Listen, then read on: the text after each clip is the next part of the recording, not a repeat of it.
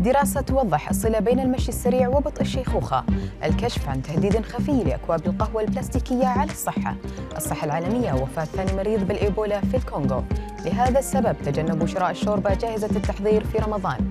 أبرز أخبار الساعة الأربع والعشرين الماضية في دقيقتين على العربية بودكاست. توصلت دراسة جديدة إلى العلاقة بين وتيرة المشي والعمر البيولوجي بحسب ما نشره موقع New Atlas عن دورية Communications Biology فالمشي ببطء أكثر في الأربعينيات من العمر يرتبط بالمؤشرات البيولوجية للشيخوخة المتسارعة مثل انخفاض الحجم الكلي للدماغ. وبالمثل أظهر باحثون في جامعة ليستر أن دقائق من المشي السريع يوميا يمكن أن تزيد من متوسط العمر المتوقع للفرد بما يصل إلى ثلاث سنوات كما أن سرعة المشي من المحتمل أن تؤدي بالفعل إلى عمر بيولوجي أصغر.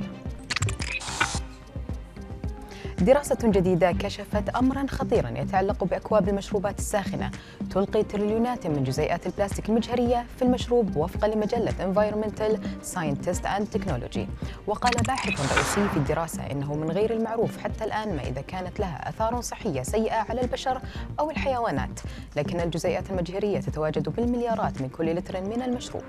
وتوصلت دراسة هندية مماثلة إلى أن مشروبا ساخنا في كوب مخصص للاستخدام لمرة واحدة يحتوي في المتوسط على 25 ألف جزء من البلاستيك الدقيق إلى جانب معادن مثل الزنك والرصاص والكروم في الماء.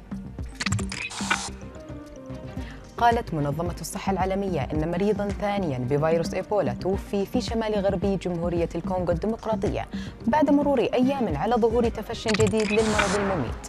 وأضافت الصحة العالمية أن اختبارا جينيا أظهر أن العدوى كانت حالة انتقال وهو انتقال المرض من حيوان مصاب ولا صلة بينه وبين التفشي السابق الذي تم الإعلان عنه في أكتوبر. وقال متحدث باسم الصحة العالمية أن الضحية الثانية لفيروس أوبولا يعود لإمرأة تربطها صلة قرابة بالحالة الأولى. وبدأ ظهور الأعراض على المريض الأول في الخامس من أبريل الجاري لكنه لم يطلب العلاج لمدة زادت على أسبوع.